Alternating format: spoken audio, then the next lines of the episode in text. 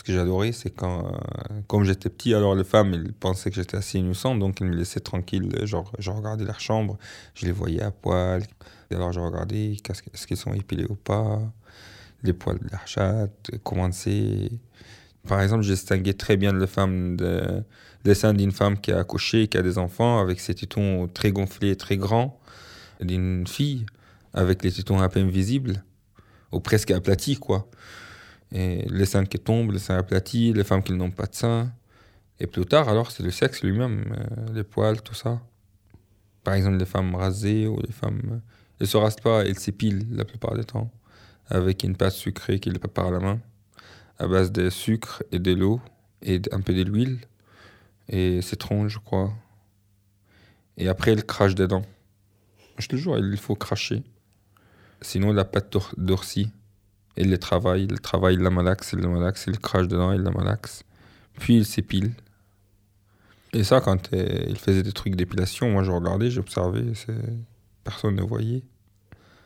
Ou même s'il voyait, bah, il savait que ça va, c'est un petit gamin.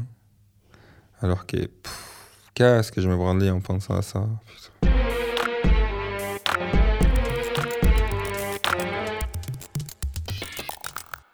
Plusieurs fois, je me suis fait griller, par exemple, des portes qui se ferment d'une chambre alors que je regarde un peu de manière assez vicieuse. assez... Ou par exemple, je regarde des dessins, euh, quelqu'un qui une femme qui me parle, et je regarde l'ouverture de son robe pour voir bien ses seins. Donc il les ferme. Et je commençais en fait à savoir que les femmes se rendaient compte. Il y en avait par exemple un truc où les femmes elles étaient habillées, mais genre habillées. Elles sont à poil sous la robe.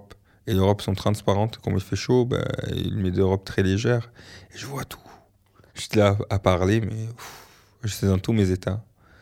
Et il y avait des fois où je bandais, alors là, et ça se voyait tout de suite. il y avait une voisine qui était un peu, pas vulgaire, mais c'est genre, euh, il, connaissait un peu de, pas mal de choses de la vie, quoi. Donc il voyait que je bandais et il m'a dit, euh, Ayman, va faire pipi. Je dis, j'ai pas envie. Il m'a dit, si t'as envie, va faire pipi et calme-toi. Je dis, d'accord. Égyptien libéré. Il l'a fait gentiment, il l'a fait vraiment avec un sourire, genre euh, petit connard, euh, tu es grandi, hein, va faire pipi, calme-toi. C'était drôle.